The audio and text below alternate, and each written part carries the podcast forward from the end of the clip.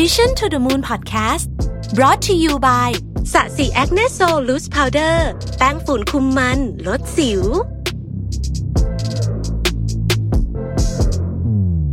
สวัสดีครับยินดีต้อนรับเข้าสู่ Mission to the Moon Podcast นะครับ คุณอยู่กับรวิศ หาญอุตสาหะครับ ถ้าเราพูดถึงเรื่องของธุรกิจครอบครัวแล้วเนี่ยนะครับ ทุกวันนี้เราจะเห็นได้ว่ามีธุรกิจครอบครัวจำนวนไม่น้อยเลยนะครับ ที่อาจจะยังไม่ได้มีการบริหารจัดการที่เป็น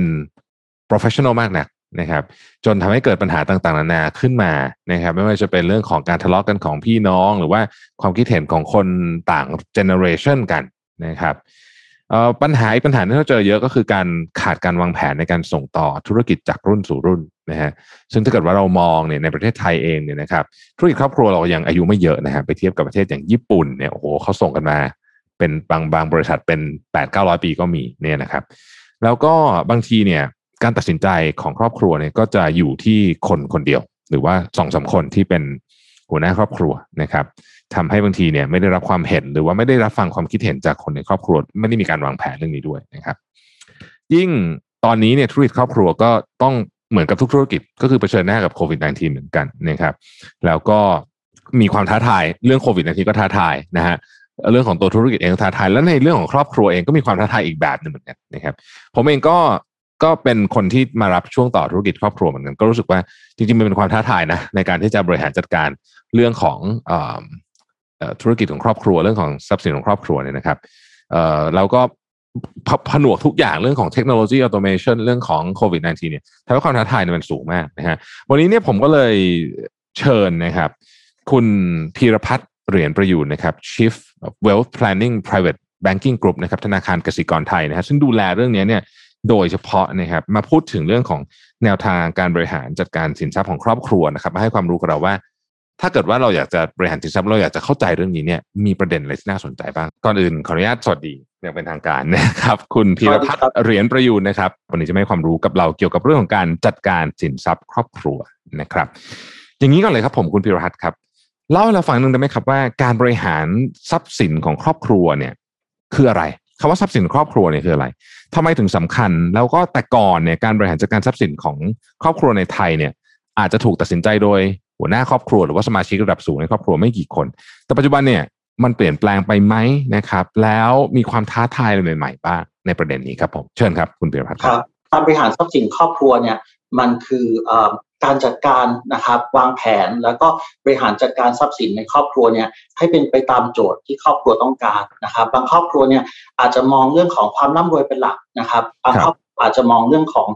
การเอ่อสั่งสมความดีนะครับ เพราะฉะนั้นโจทย์ของแต่ละครอบครัวเนี่ยอาจจะไม่ได้เหมือนกันนะครับ ทีนี้มาพูดเรื่องของการเปลี่ยนแปลงในเรื่องของการจัดการหลังจากนี้เนี่ยต้องบอกว่าเอ่อธุรกิจครอบครัวไทยส่วนใหญ่เนี่ยเอ่อ มีการเปลี่ยนแปลงระดับหนึ่ง แต่ว่ายังไม่เร็วเท่ากับความเปลี่ยนแปลงของปัจจัยที่มากระทบกับโลกใบนี้นะครับ เพราะว่าถ้าเราลองดูจากสถิตินะครับ ครอบครัวไทยส่วนใหญ่เนี่ยเอ่อร้อยละเจ็ดสิบห้านะครับ ยังเป็นเจเนอเรชันที่เป็นรุ่นหนึ่งกำลังส่งต่อธุรกิจมายังรุ่นสองอยู่นะครับเพราะฉะนั้นเนี่ยถ้าเราเทียบอะครับคุณวิทย์กับอ่าประเทศอย่างในยุโรปหรือญี่ปุ่นเนี่ยซึ่งเราก็จะคุ้นเคยกันอยู่อย่างเช่น ยกตัวอย่างนะครับ ซอสคิกโคแมนที่เราทานเวลากินอาหารญี่ปุ่นเนี่ยเอ่อเขามีบริษัทที่อายุสืบทอดมาเจ็ดร้อยกว่าปีโอ้นะครับเพราะฉะนั้นเนี่ยอ่าฮะเราจะเห็นว่าในยุโรปเนี่ยเอิ่มยี่ห้อสังตัวต่างๆ ที่เราเคยได้ยินกันเนี่ยส่วนใหญ่แล้วก็จะเป็นครอบครัวที่มีอายุไม่ต่ำกว่าร้อยปี เพราะฉะนั้นเนี่ยเอิ่มเขาผ่านนะครับขั้นตอนของการจะต้องเผชิญหน้ากับความท้าทายต่างๆมาหมดแล้ว ครอบครัวไทยส่วนใหญ่เนี่ยพอถือว่า ธุรกิจครอบครัวอายุยังน้อยเนี่ยเรายังเพิ่งเริ่มจะเจอปัญหานะครับ เพราะฉะนั้นเนี่ยความตระหนักถึงเรื่องเนี้ยยังไม่ค่อยเยอะเท่าไหร่อันนี้นะครับอืมแรกทีนี้พอมาถึงยุคปัจจุบันเนี่ยหลังจากที่เรา เป็นสภาพของโลกที่เป็นยุคโลกาภิวัตน์สิ่งที่เราเกิดขึ้นก็คือโลกมันหมุนเร็วมากขึ้นนะครับ แต่ว่าครับในขณะเดียวกันเนี่ยหลาย ๆ ครอบครัวเนี่ยยังมีวิธีบริหารจัดการเหมือนเดิมนะครับ หรือว่ายังธุรทำธุรกิจแบบเดิม ๆ เพราะฉะนั้นเนี่ยสิ่งที่เราจะพบมากก็คือการถูก disrupt จากเทคโนโลยีใหม่ ๆ นะครับอืมยกตัวอย่างครับเช่นอ่าถ้าเด็กในยุค 90 ก็จะคุ้นเคยกับการมีเทปคาสเซ็ตแผ่นซีดีนะครับตอนนี้โลกไปไกลมากจนถึงเรากำลังมีพอดแคสต์อย่างที่เราพูดคุยกันอยู่ เพราะฉะนั้นเนี่ยสิ่งที่เกิดขึ้นก็คือการบริหารจัดการธุรกิจครอบครัวเนี่ยมันจำเป็นจะต้องก้าวผ่านนะครับเรื่องของการ เข้าถึงเทคโนโลยีใหม่ ๆ แล้วก็ท้ายที่สุดเนี่ยสิ่งที่เรากำลังเผชิญหน้าอยู่ตอนนี้ก็คือเรื่องของภาวะโควิด -19 นะครับ ซึ่งกลายเป็นอีกปัจจัยหนึ่งที่ทำให้หลาย ๆ ครอบครัวตอนนี้เนี่ยเริ่มมองเรื่องของความท้าทายในการที่จะต้องบริหารจัดการเกี่ยวกับเรื่องของธุรกิจครอบครัวมากขึ้นนะครับ อันนี้ก็เป็นสิ่งที่เรากำลังมอง เพราะฉะนั้นในภาพรวมเนี่ยจากที่เรา ได้ทำกันบ้านนะครับ ไม่ว่าจะเป็น Lombard Odier ซึ่งเป็นพันธมิตรของทาง K-Bank Private Banking นะครับ เราพบว่าครอบครัวส่วนใหญ่เนี่ยประมาณกว่าครึ่งเนี่ยยังไม่ได้เริ่มที่จะวางเรื่องของกติกาของครอบครัวนะครับในการศึกษาของ PwC นะครับเมื่อปี 2019 เนี่ยเขาก็พบว่าหลาย ๆ ธุรกิจครอบครัวเนี่ยประมาณร้อยละ 60 เนี่ยยังไม่ได้เริ่มวางแผนการส่งต่อจากรุ่นคุณพ่อมารุ่นลูกเลย เพราะฉะนั้นเนี่ย ความอ่อนไหวเรื่องพวกนี้เนี่ยกลายเป็นปัจจัยหลักสำคัญที่ทำให้เราต้องลุกขึ้นมาพูดถึงเรื่องนี้ครับ อืม ทีนี้เอาเมื่อกี้น่าสนใจก็คือมีครอบครัวเยอะเลยแหละที่ยังไม่ได้มีการวางแผนว่าจะส่งต่อเอ่อไม่ว่าจะเป็นสินทรัพย์หรือธุรกิจหรืออะไรยังไงเนี่ยนะครับ แล้วเอ่อถ้าอย่างนั้นเนี่ย อยากจะอยากจะถามคุณพีรพันธ์นิดหนึ่งว่า มันมีเคสตัดดี้หรือว่าธุรกิจอะไรต่างๆ ที่เกี่ยวกับกับครอบครัวที่น่าสนใจว่า ตอนที่ส่งต่อเนี่ยนะฮะ เขาเจออะไรบ้างในเชิงของความท้าทายนะครับ หรือถ้าสมมุติว่าไม่วางแผนอ่าเป็นไงบ้างเจออะไรบ้าง แล้วแล้วผลผลผลลัพธ์ของมันเป็นยังไง คุณพิรพัฒน์พอแชร์ให้เราฟังสักนิดหนึ่งได้ไหมครับ อันนี้จริง ๆ ผมคิดว่าส่วนตัวเองคุณรวิทย์ก็น่าจะเคยเจอปัญหาเรื่องนี้เหมือนกันนะครับเพราะว่าครอบครัวคุณรวิทย์เนี่ยก็มีธุรกิจของศรีจันทร์เรื่องหนึ่งที่ที่ผมอยาก มองเห็นแล้วก็คิดว่าอันนี้เป็นเป็นมุมด้านที่เป็นด้านบวกนะครับ ก็คือว่า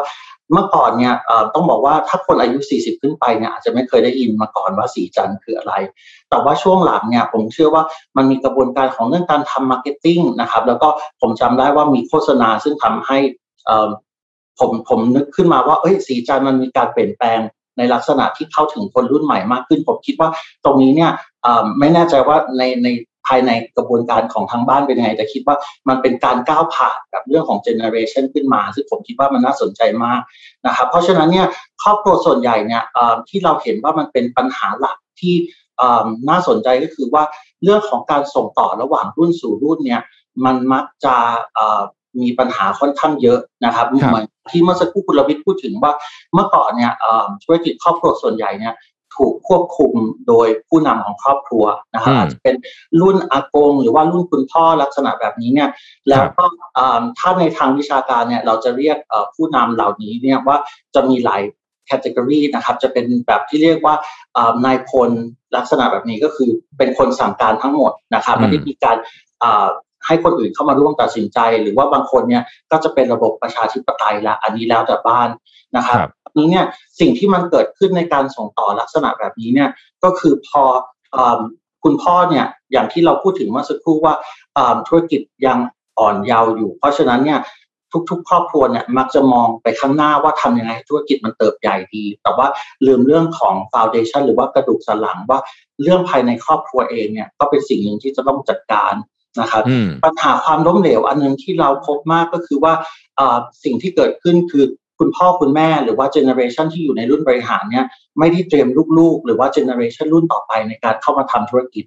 นะครับเพราะฉะนั้นเรื่องแรกเลยที่เกิดขึ้นก็คือว่าพอกติกาไม่ชัดเนี่ยเด็ก ๆ ในบ้านจะไม่รู้ว่าสรุปแล้วเขาต้องกลับมาทำธุรกิจที่บ้านหรือเปล่า อืม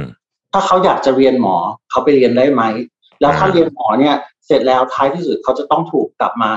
บังคับให้ทำธุรกิจครอบครัวหรือเปล่านะครับพี่น้องคนอื่นก็จะรู้สึกว่า แล้วถ้าคนนั้นมันไปเรียนหมอนะครับ แล้วเราเองหรือเปล่าที่จะต้องเป็นคนกลับมาทำธุรกิจครอบครัว เรื่องพวกนี้เนี่ยมันก็เลยจะกลายเป็นความอ่อนไหว เพราะว่าหนึ่งพอมันไม่ได้มีการวางแผนตั้งแต่ต้นเนี่ย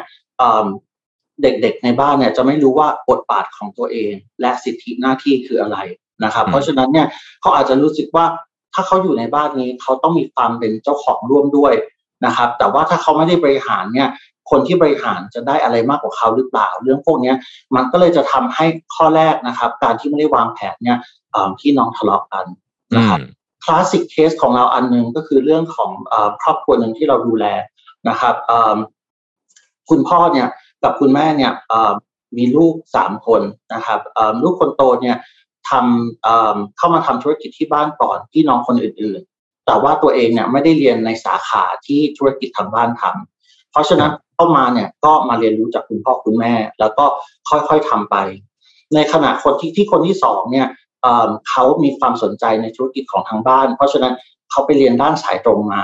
นะครับ กลับมาถึงเนี่ยบทบาทคุณพ่อคุณแม่ก็ไม่ได้แบ่งชัดเจนนะครับ เพราะฉะนั้นเนี่ยลูกคนที่สองเข้ามาถึงปุ๊บก็เริ่ม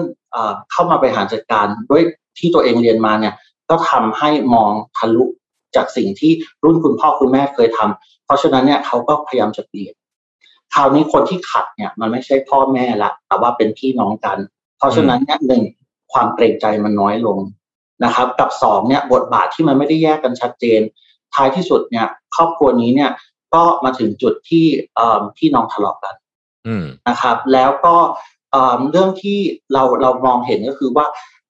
พ่อแม่เนี่ยไม่สามารถจะเป็นตัว คนที่เข้ามาช่วยเยียวยาพี่น้องได้แล้วนะครับ จบสุดท้ายก็คือพี่น้องเนี่ยแยกกันออกไปทำธุรกิจที่เหมือนกัน แล้วก็กลับมาแข่งกันเอง อืมนะครับ นี่คือสิ่งที่หลาย ๆ คนอาจจะบอกว่ามันฟังดูไม่น่าจะเกิดขึ้นแต่ว่าจริง ๆ แล้วเนี่ยถ้าเราลอง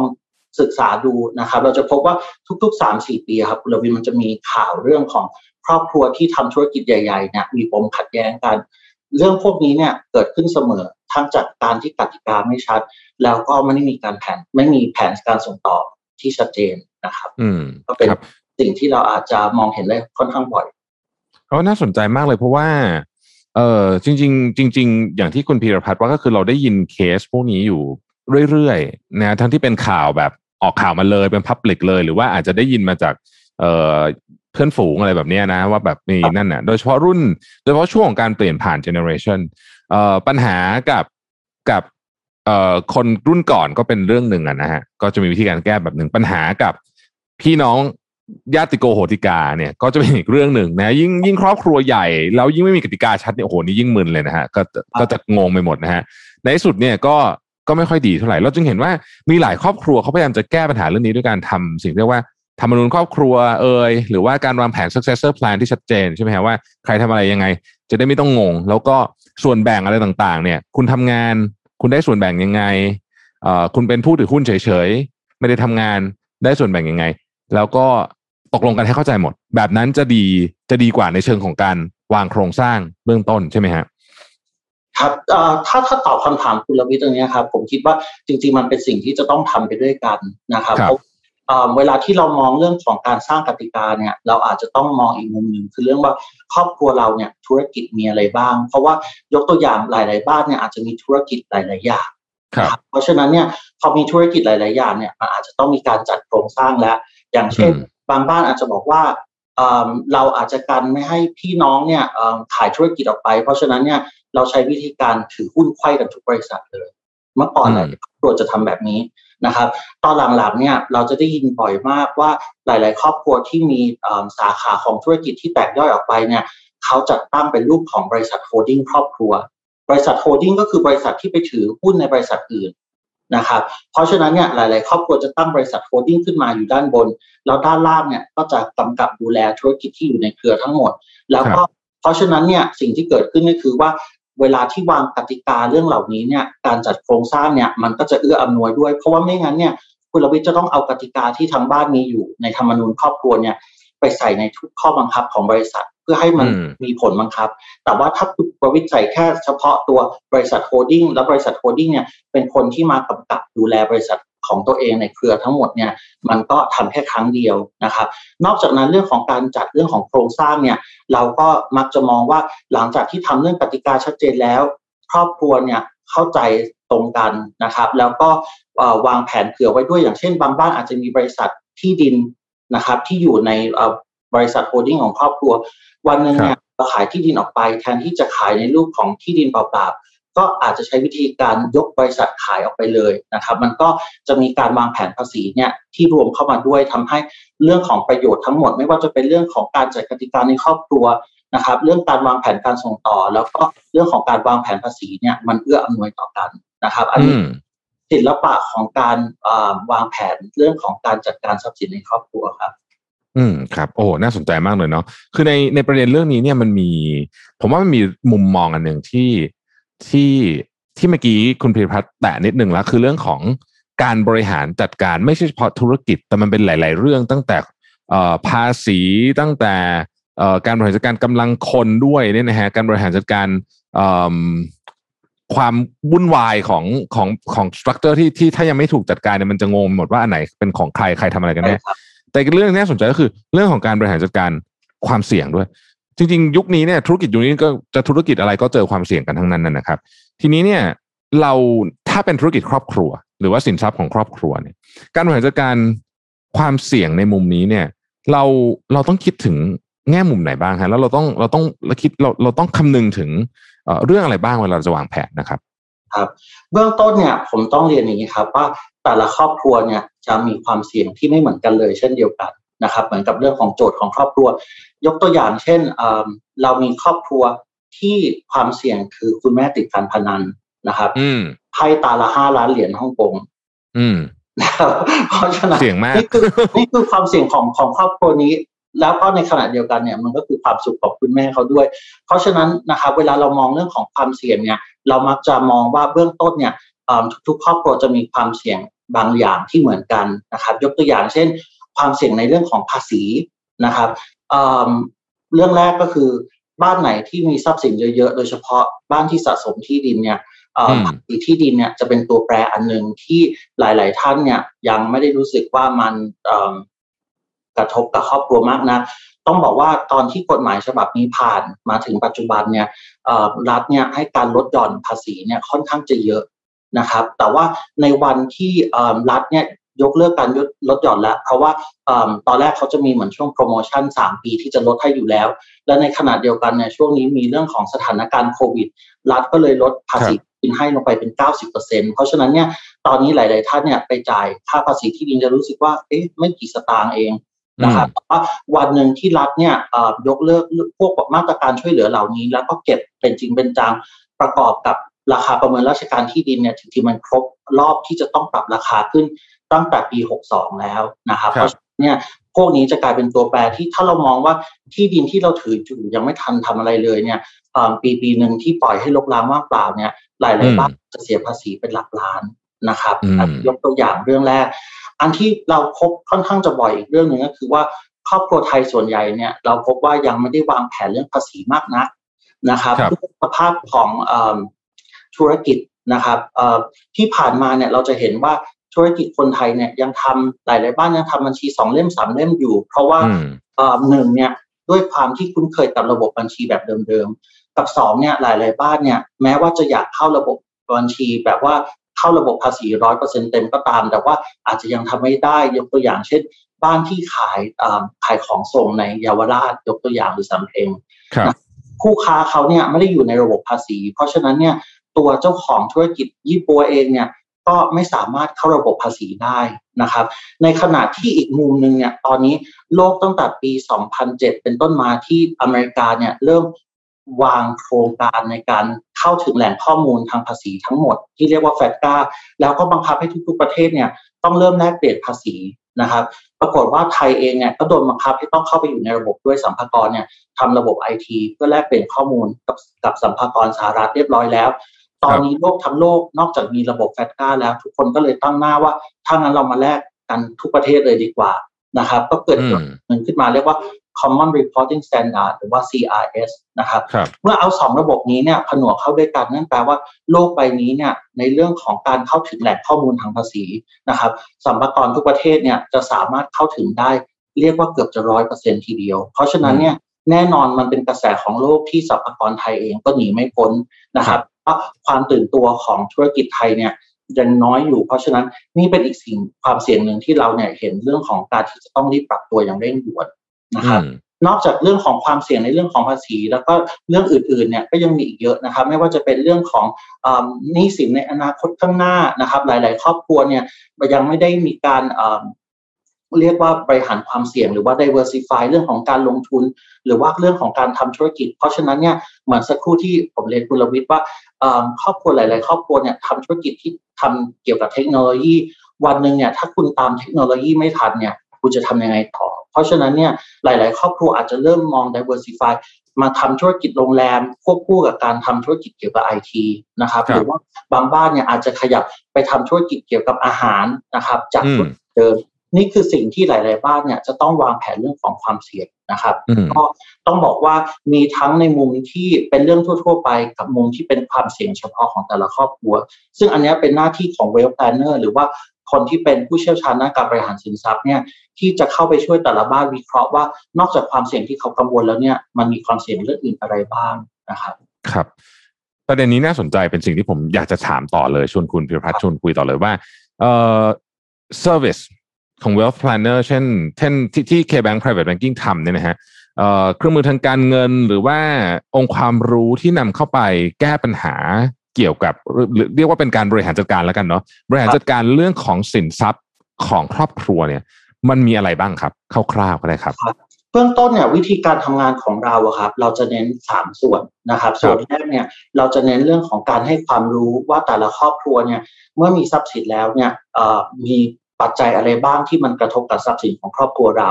นะครับตัวอย่างเช่นภาษีใหม่ ๆนะครับ ความเปลี่ยนแปลงของโลก หรือว่าเรื่องของภาวะเศรษฐกิจ อันนี้จะเป็นตัวแปรแรกที่เราเนี่ยต้องการที่จะให้ทุกครอบครัวเนี่ยมีความรู้เบื้องต้นเพียงพอนะครับ อันที่สองเนี่ยเราจะช่วยในการมองเรื่องของการช่วยแนะนำการวางแผนว่า แล้วครอบครัวเนี่ยจะต้องวางแผนยังไงบ้างในทรัพย์สินที่มีอยู่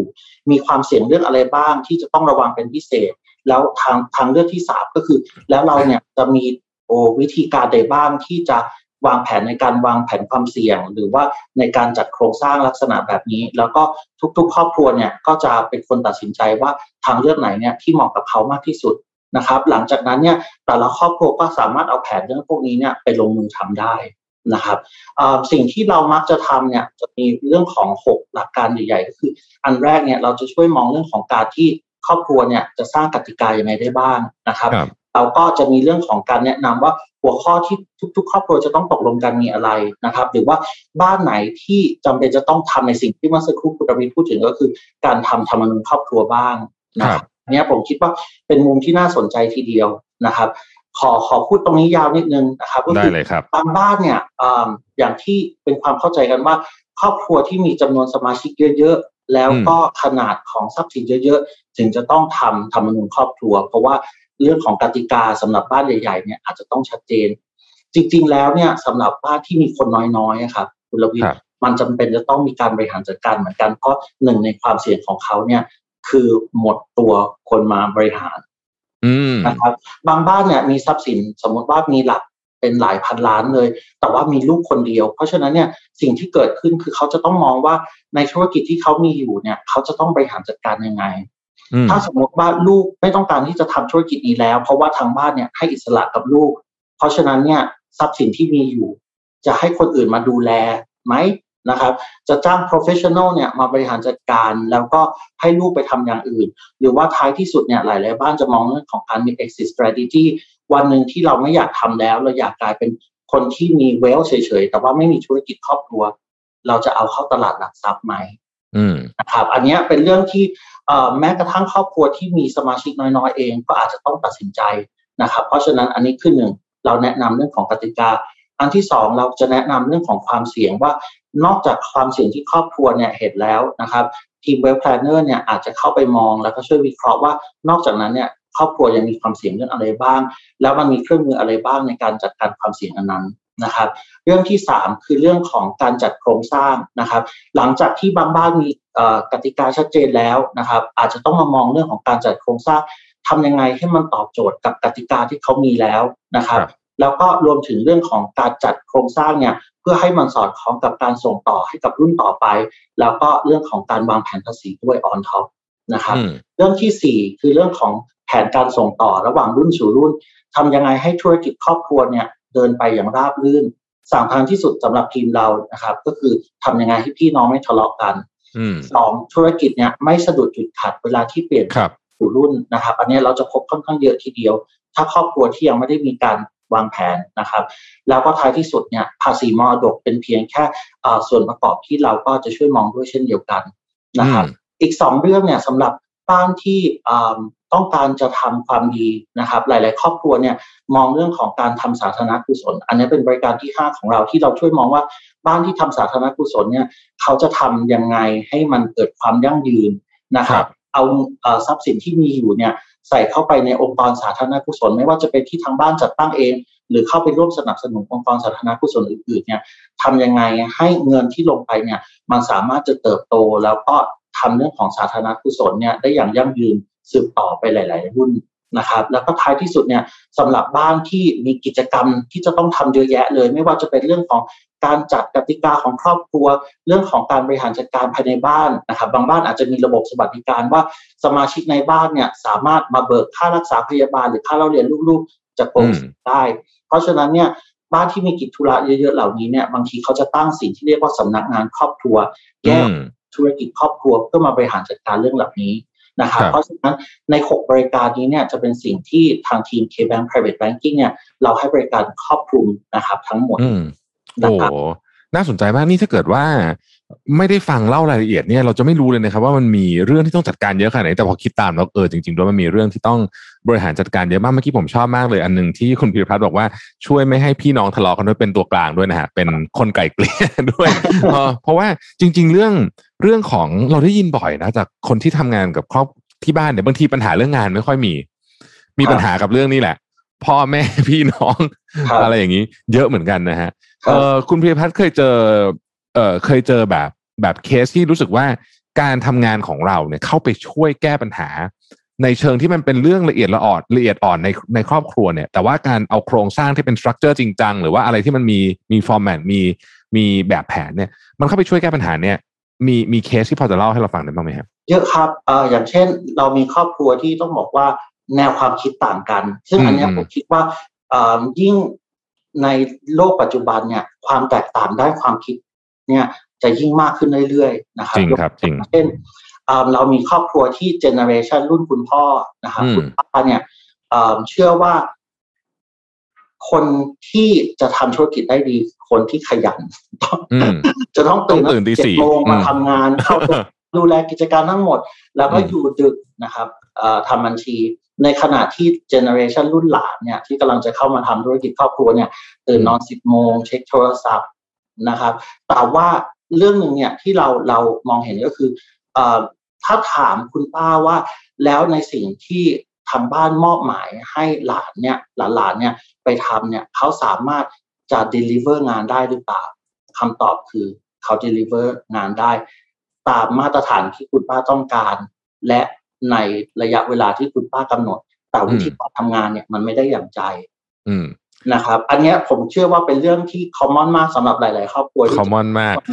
เพราะฉะนั้นเนี่ยสิ่งหนึ่งที่เราพูดถึงก็คือว่า เพราะฉะนั้นเนี่ยเรื่องของกติกาในการทำงานนะครับ เราก็จะมีฟังชัดเจนว่า โอเค เพราะฉะนั้นเนี่ยเราเรื่องเวลาเนี่ยสำหรับรุ่นรุ่นต่อไปเนี่ยอาจจะ flexible แต่ว่าเรื่องของการกำหนดสโคปของงานนะครับกับระยะเวลาที่เขาต้องทำอะไรพวกนี้คุณป้าอาจจะต้องกำหนดให้ชัดเจนนะครับ ในขณะเดียวกันเนี่ย เด็กๆเนี่ยก็เริ่มเอาเทคโนโลยีนะครับเข้ามาใช้กับครอบครัวอย่างเช่น เรื่องของการประชุมนะครับเมื่อก่อนเนี่ยmeeting ก็จะต้องเจอกัน เพราะฉะนั้นเนี่ยก่อนช่วงโควิดเนี่ยหลายๆบ้านเนี่ยเด็กๆก็จะเริ่มบอกว่าแทนที่เราจะต้องแบบว่ามาเจอกันทุกครั้งที่มีการประชุม เราก็อาจจะประชุมผ่านระบบต่างๆ ที่เราทำอยู่ตอนนี้นะครับเพราะฉะนั้นเนี่ยมันกลายเป็นเรื่องที่คน2 generation เนี่ยต่างเรียนรู้ซึ่งกันและกัน แล้วก็ปรับตัวเข้าหากันได้นะครับเพราะฉะนั้น บางเรื่องเนี่ยมันอาจจะต้องมีการอาศัยคนกลางนะครับ หรือว่ามันอาจจะต้องมีเครื่องมือใหม่ ๆ ที่เข้ามาใช้ เพราะฉะนั้นเนี่ยอย่างอันนึงที่เราทำได้แล้วก็คิดว่าเป็นเรื่องที่น่าสนใจมากก็คือ เวลาที่เราทำเรื่องของการบริหารสินทรัพย์เนี่ยเราจะมีเรื่องของเครื่องมือที่หลากหลายนะครับยกตัวอย่างเช่นเรื่องของกรงสีเนี่ยหลายๆบ้านยังใช้ระบบเดิมอยู่ก็คืออมีคนในครอบครัวคนหนึ่งอาจจะเป็นอาม่านะครับ หรือว่าอาจจะเป็น ป้าของครอบครัวเนี่ยที่ถือเงินอยู่ดูแลสิ่งทุกอย่างนะครับ เพราะฉะนั้นตอนนี้เนี่ยสิ่งที่เรามองก็คือว่าแล้วถ้าเกิดว่าวันหนึ่งคุณป้าไม่อยู่ ทรัพย์สินเหล่านี้จะจัดการต่อยังไงจะมีใครเข้ามาเรียนรู้เรื่องพวกนี้บ้าง แล้วคนที่เข้ามาเนี่ยเราต้องบอกว่าเวลามันเป็นคนเนี่ย การเกิด human error เนี่ย มันเป็นเรื่องปกติเพราะฉะนั้นเนี่ยสิ่งที่เราแนะนำก็คือ มันอาจจะต้องมีการทำสตรัคเจอร์ใหม่ๆ อย่างเช่น การเอาบริษัท holding เนี่ยเข้ามาวางแผนนะครับแทนที่จะเป็นคุณป้าคนเดียวตอนนี้ทรัพย์สินทุกอย่างที่ทำในระบบบัญชีเนี่ยอยู่ในรูปของบริษัท holding วางแผนลักษณะแบบนี้นะครับแต่ว่า holding เนี่ยมันก็จะมีข้อดีและข้อด้อยเช่นเดียวกัน เพราะฉะนั้นเนี่ยอันหนึ่งที่เราอาจจะมองไปก็คือ ด้วยความที่เรามีพันธมิตรนะครับเป็นธนาคารต่างประเทศก็คือ Lombard Odier เนี่ยแล้วก็ปัจจุบันเนี่ยเขาอยู่มา 225 ปี เพราะฉะนั้นเนี่ยเรื่องของ innovation ต่างๆ ที่อยู่ในต่างประเทศเนี่ยเราก็เอามาใช้ เพราะฉะนั้นเรื่องหนึ่งที่เรามักจะพูดถึงคือเรื่องของการจัดตั้ง trust ในต่างประเทศนะครับ เพราะฉะนั้นเนี่ย trust เป็นเครื่องมือที่เหมาะกับการจัดการเรื่องของโปร่งสีได้ดีในระดับหนึ่งนะครับเพราะฉะนั้นเนี่ยอันนี้เป็นสิ่งที่เราก็เอามาประยุกต์ใช้กับครอบครัวคนไทยเรา แล้วเราก็คิดว่าด้วยประสบการณ์ของทีมที่มีความรู้เรื่องของกฎหมาย แล้วก็การเข้าไปช่วยบ้านต่างๆ แก้ปัญหาเนี่ยเราสามารถให้คำแนะนำได้ว่า ในความเสี่ยง หรือว่าประเด็นของครอบครัวเนี่ยมันมีเรื่องอะไรบ้าง แล้วมันมีข้อดีข้อด้อยยังไง เพื่อให้ครอบครัวเนี่ยตัดสินใจได้แม่นยำมากที่สุดครับครับโอ้ฟังดูแล้วนี่มันเป็นงานที่แบบ ไม่ใช่งานที่มีแต่ฝากของเรื่องของ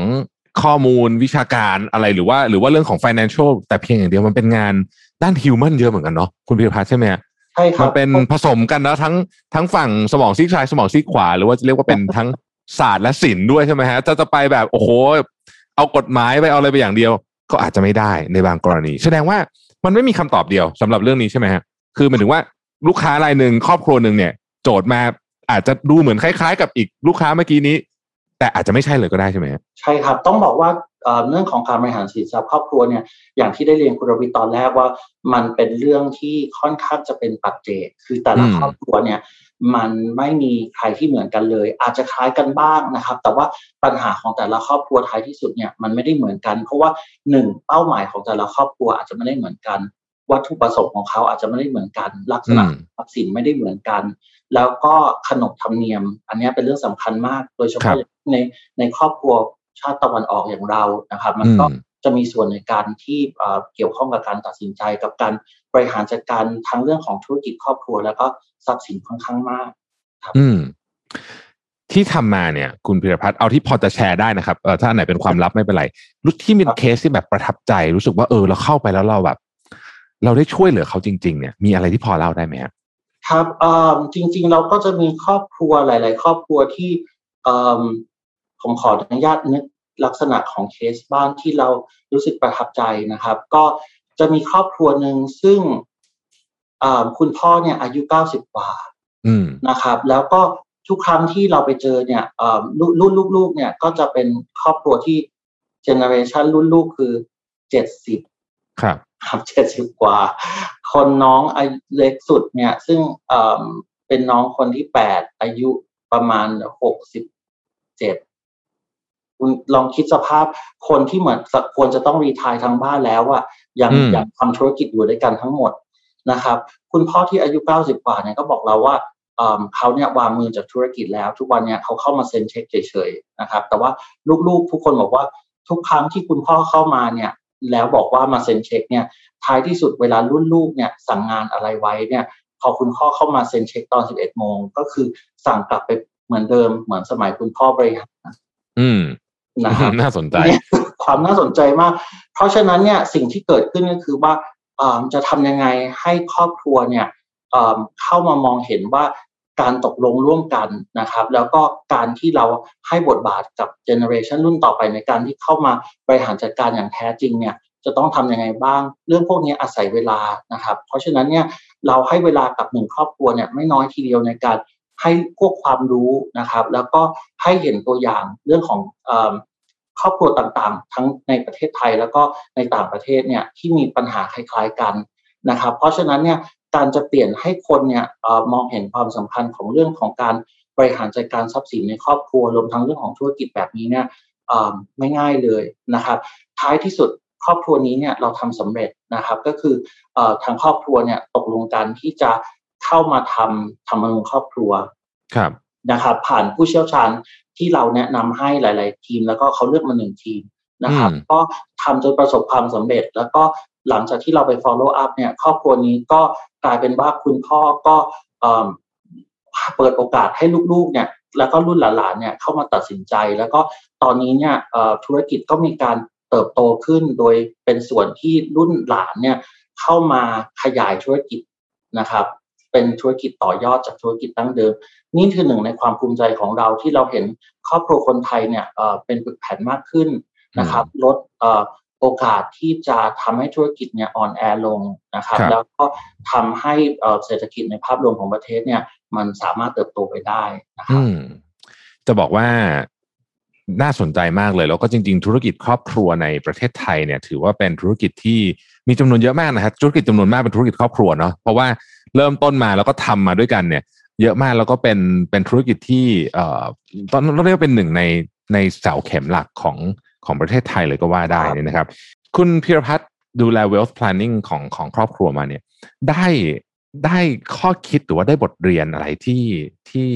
ที่ดีๆมาจากการการทำงานบ้างไหมฮะเล่าให้แชร์เราฟังบ้างนิดนึงได้ไหมครับเรื่องแรกเลยครับ ผมคิดว่า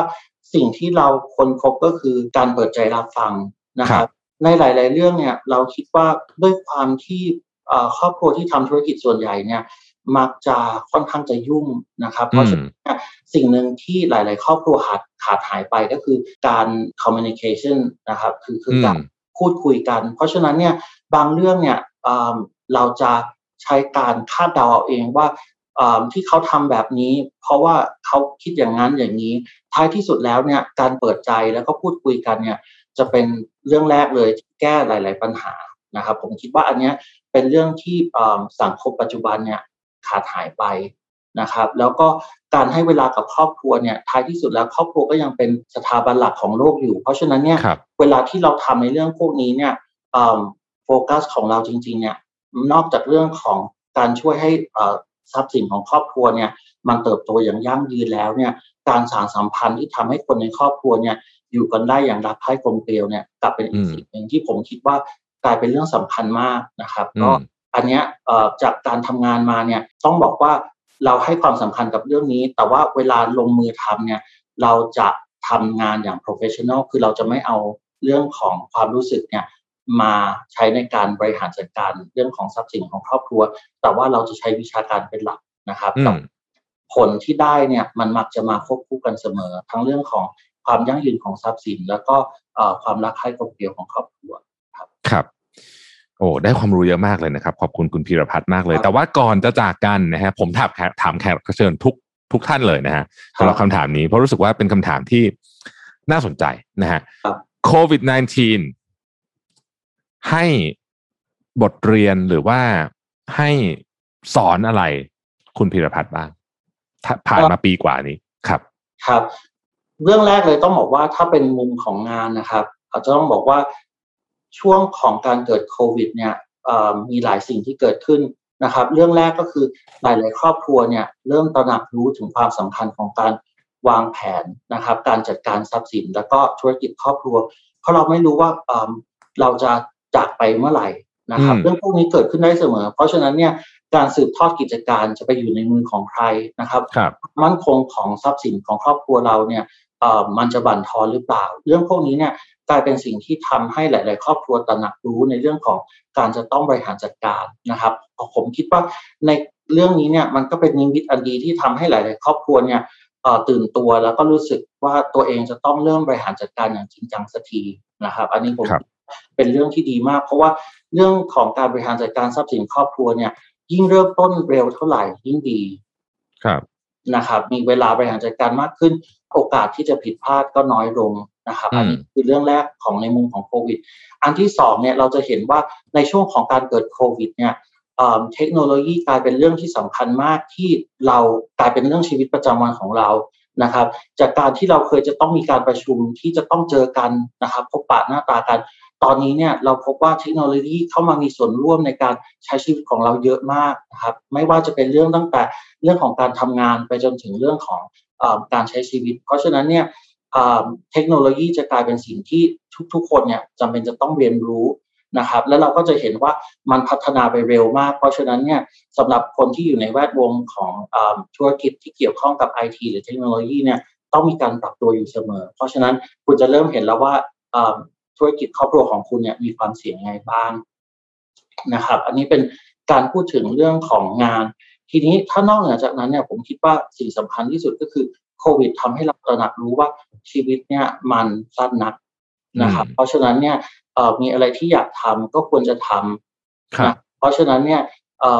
ชีวิตก็ จำเป็นจะต้องดำเนินต่อไป แต่ว่าใช้ชีวิตอย่างมีสติ แล้วก็มีความรับผิดชอบต่อสังคม อันนี้กลายเป็นสิ่งที่เราเรียนรู้ในช่วงระยะเวลาของการเกิดโควิดครับ อืม โอ้โห ครบถ้วน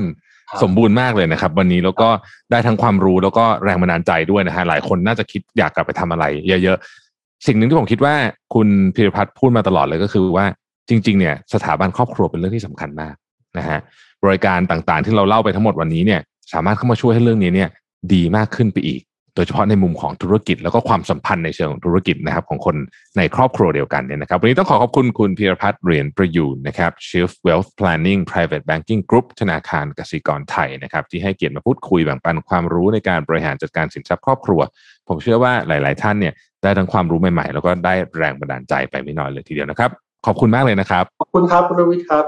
ขอบพระคุณมากเลยครับ ครับ สวัสดีนะครับ Mission to the Moon Podcast Presented by สะสีแอคเนโซลแป้งฝุ่นคุมมันลดสิว